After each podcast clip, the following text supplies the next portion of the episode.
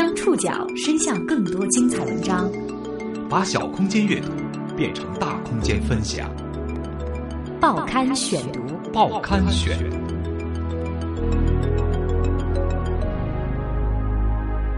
把小空间阅读变成大空间分享，欢迎各位收听今天的报刊选读，我是宋宇。今天为大家选读的文章摘自《中国新闻周刊》，和大家一起来了解一个县城的官场江湖。福建连城这个闽粤赣交界处的贫困县最近彻底红了，一个县4套班子，3套班子的1把手落把，实案官员16人，实案金额3000多万元。在这个县，国安局政委与政协主席以及其他5名官员结拜成7兄弟，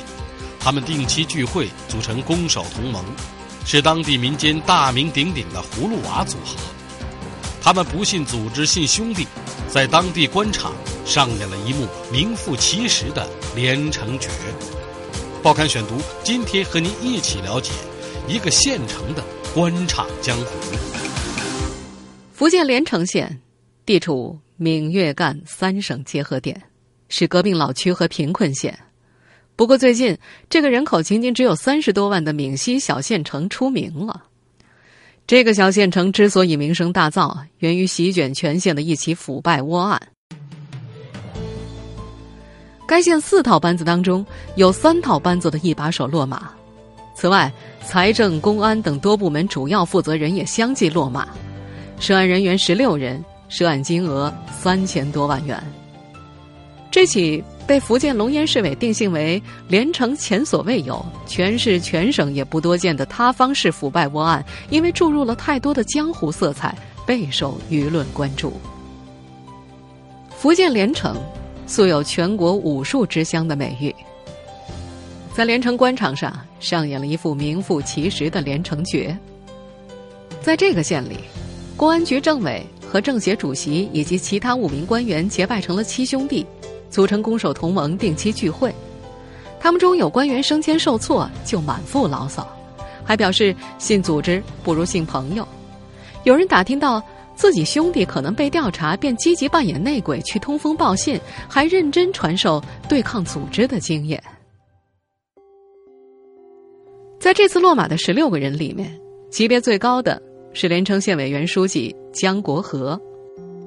履历显示，江国和1963年出生，龙岩市永定县高头乡人。被调查时，他已经在福建省能源集团有限责任公司董事、纪委书记的位子上干了2年了。2002年3月，江国和出任连城县长，一干就是9年。2011年6月，他又出任连城县委书记。2013年6月，他升为厅官，担任福建省能源集团董事、纪委书记。公开资料显示，福建能源集团是福建省属国企，注册资本100亿元，资产总额超过500亿，员工近6万人。江国和在该公司的集团领导排序当中名列第6位。福建省纪委书记倪岳峰透露，2015年5月4号，巡视组把关于江国和的问题移交给了福建省纪委。经过长达2个月的出核，2015年7月4号，福建省纪委正式宣布对江国和进行立案调查。在连城当地，多位官员在接受采访的时候表示，江国和的落马有些令人意外，因为和其他多位涉案人员的张扬个性相比，江国和比较低调，人很有眼光，而且他到省里已经2年了，没想到还是晚节不保。有连城的干部举例说，江国和有眼光的一个表现是，虽然连城是个贫困县，但是江国和并没有以牺牲环境资源来换取 GDP 的增长。他致力于把连城建设成为中国旅游强县，因此坚决不让污染项目进来。曾经有公司提出在连城投资5000万元以上的化工项目，但是被江国和拒绝了。与原县委书记的意外落马相比，这种腐败窝案里的其他多被涉案者通通散发着浓浓的江湖气息。在当地，他们的落马并不让人感到意外。报刊选读继续播出一个县城的欢畅江湖。娇小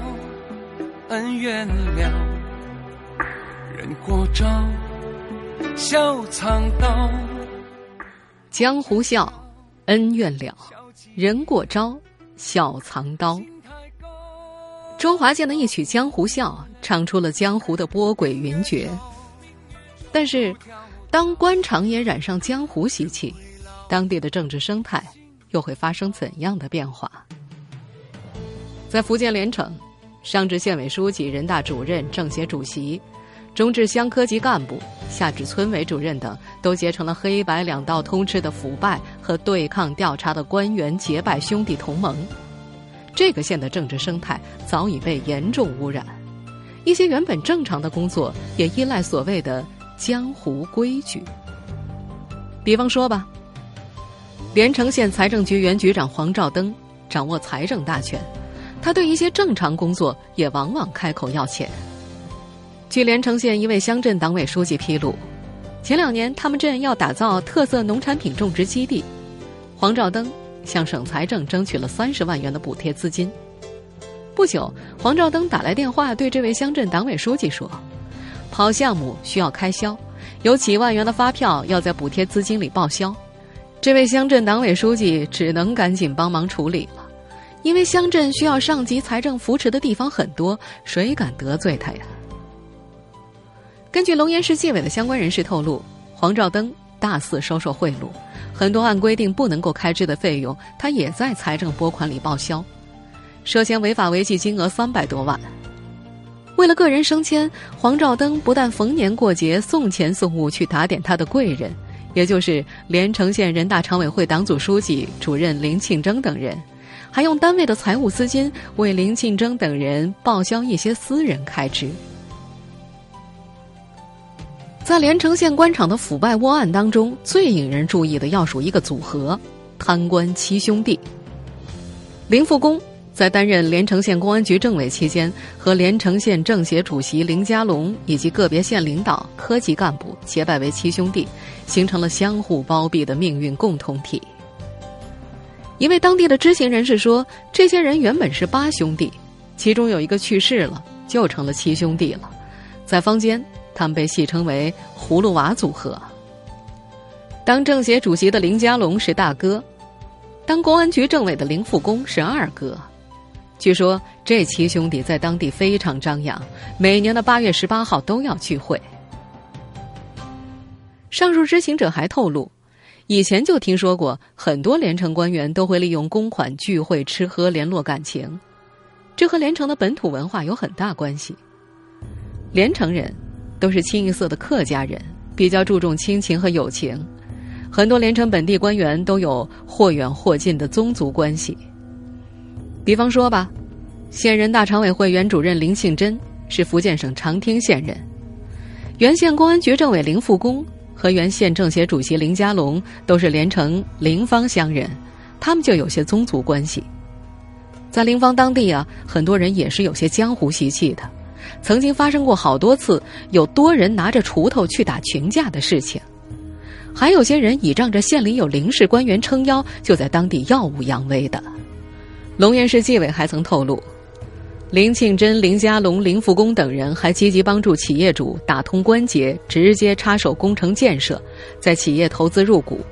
还在官员升迁、工作调动上帮忙协调，收取好处费。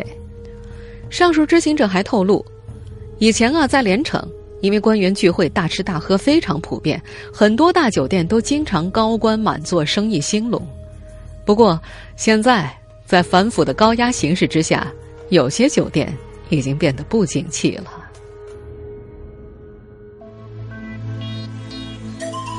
在连城塌方式腐败案中，公安系统窝案尤为突出。连城县公安局原局长雷松、原政委林复功、原副局长邓梅花、原纪委书记罗川元等纷纷落马，其中涉案金额达上千万元的林复功被认为是最具匪气的一个，也是落马者中最不令人感到意外的一个。报刊选读继续播出一个县城的官场江湖。林复工在连城公安系统工作近30年，除了结盟的七兄弟之外，他还和一些刑满释放人员、黑社会老大等称兄道弟。连城县公安局有多位民警曾经向新华社透露，林复工在连城公安系统是出了名的说一不二，把个人凌驾于公安局党委之上，甚至还出现了公安局政委说了算的怪现象。在连城县公安局内部，林复工和原副局长邓梅花、原纪委书记罗传言以及一些派出所所长结盟，跟他走得近的民警在提拔、工作安排等方面都能够得到特殊照顾，而那些不听话的、不在一个圈子的民警则会受到冷落，甚至被穿小鞋。连城县公安局某科室的负责人说，只要林复工打个电话给办案人员，一些被刑拘的犯罪嫌疑人原本不符合取保候审条件，也得立刻办手续放人。林复工吧看上一些矿山，为了入干股，事实不清、证据不足，就指使手下立案刑拘不听话的企业主，一直到对方屈服才撤案。更让人惊讶的是，有些社会上的不良人员甚至涉黑人员跟这位公安局政委的私交都不错，和林复工以兄弟相称。其中最出名的一个就是连城黑社会老大童文庚，甚至童文庚还在林复工的庇护之下当上了连城县街乐乡街乐村村主任、县人大代表。街乐村的一位村民在接受采访的时候表示，小学文化的童文庚大字不识几个，他组成了数十人的黑社会团伙，依靠非法买卖土地、非法采矿、诈骗、开设赌场等牟利。街乐村的一些村民从2012年开始就多次联名向当地县委、县公安局等部门反映童文庚的问题。2013年2月7号，童文庚被依法刑事拘留，但是在林复工的压力之下，警方最终以村民举报童文庚的证据不足为由，将童文庚释放。街乐村一位叫刘金平的村民还告诉前去采访的记者，2011年12月，童文庚等人还邀请她的丈夫王维洲到宁波矿业燕子地采区挖矿投资。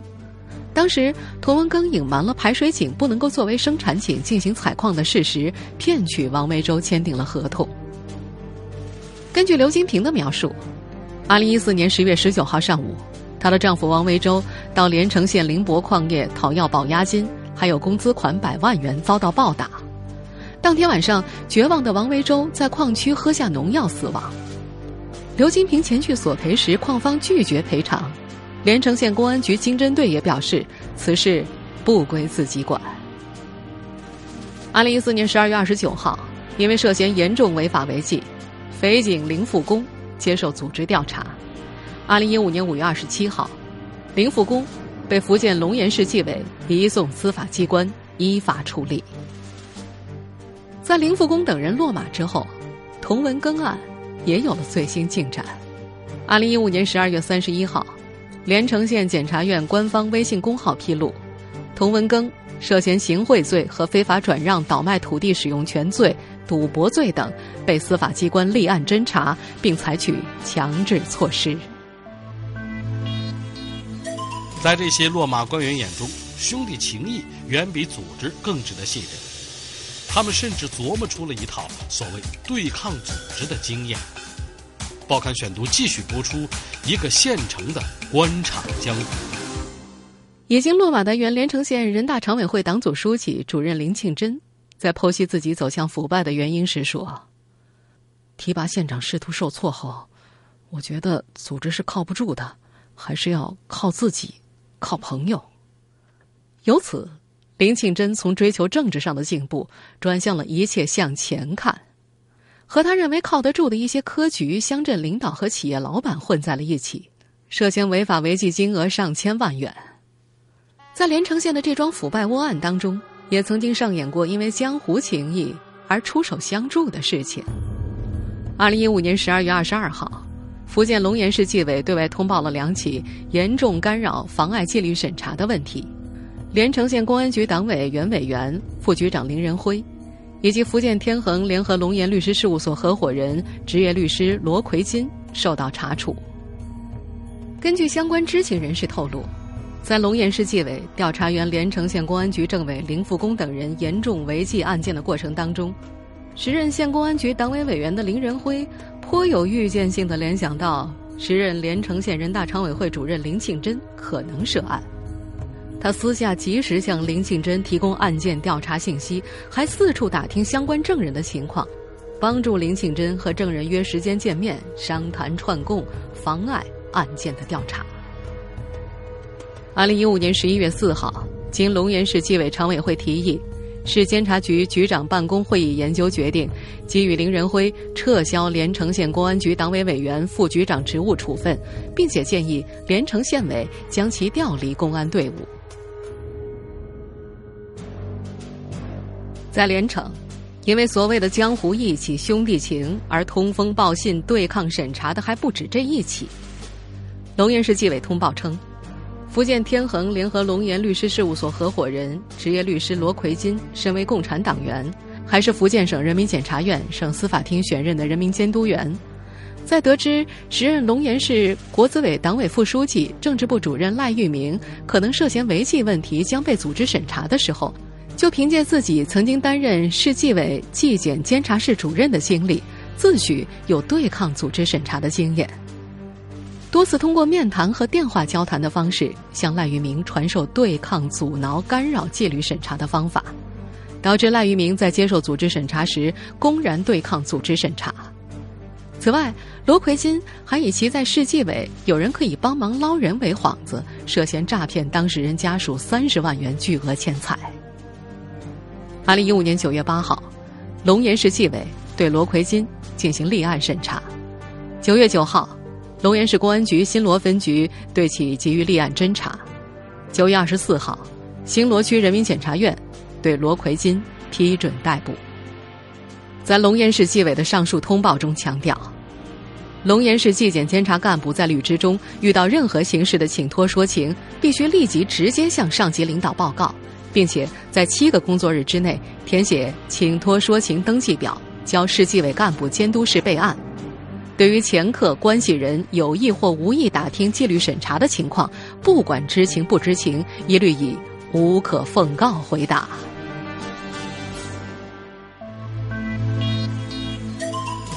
在廉政学者看来，一些基层官场的江湖味儿由来已久，而这种江湖味儿发展到一定程度，很容易黑社会化，带来不小的危害。那么该如何瓦解这些官场江湖团体？报刊选读继续播出一个现成的官场江湖。原连城县政协主席林佳龙在忏悔录上说，林富功违法违纪问题社会反响强烈，我作为县里的主要领导，不闻不问，不批评，不制止，还和他走得很近。原连城县人大常委会党组书记、主任林庆珍则在忏悔录上说，对于人大监督工作中涉及一些重大突出问题，搁置不管。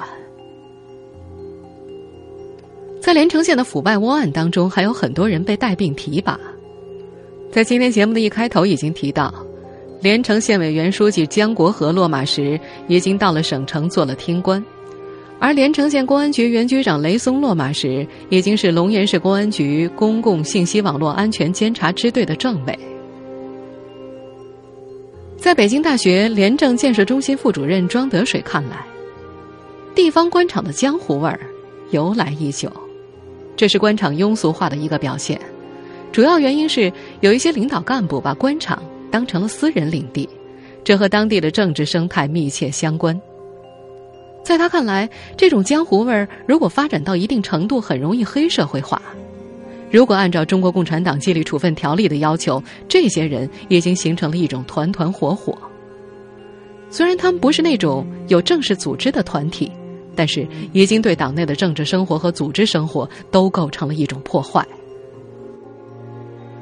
庄德水说，这种基层腐败往往宗族关系比较明显，特别是在农村的选举当中，往往是一个大家族的姓氏占据主导地位，其余小姓或者外来人很难获得权力，甚至难以立足。因为宗族关系形成的小团体或者庸俗化的社会关系，在一些基层根深蒂固。庄德水认为，要瓦解这些官场江湖团体，必须要用政府的力量来保护民众的利益，免得他们在得不到政府保护时，只能求助于这些江湖团体。龙岩市纪委宣传部的一位官员表示，龙岩市纪委非常重视连城塌方式腐败的教训。2015年年底，龙岩市纪委召开了一场750多人参与的连城系列严重违纪案件通报会。连城县的各套班子副处级以上干部，在连城担任过副处级以上职务的离退休老同志，还有县直各单位副科级以上干部、各个乡镇党委、人大、政府、纪委的主要负责人都参加了通报会。连城县纪委的一位负责人则表示，连城的塌方式腐败窝案带来的一个教训是，党的纪律和规矩不是稻草人，不是华而不实的摆设，必须要成为不可碰触的刚性约束。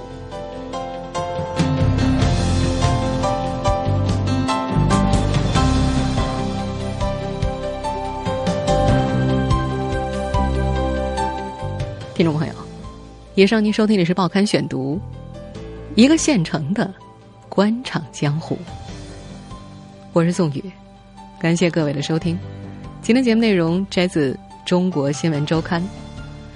收听节目复播，您可以关注《报刊选读》的公众微信号，我们的微信号码是“报刊选读”拼音全拼，或者登录在南京 APP 和喜马拉雅 FM。我们下次节目时间再见。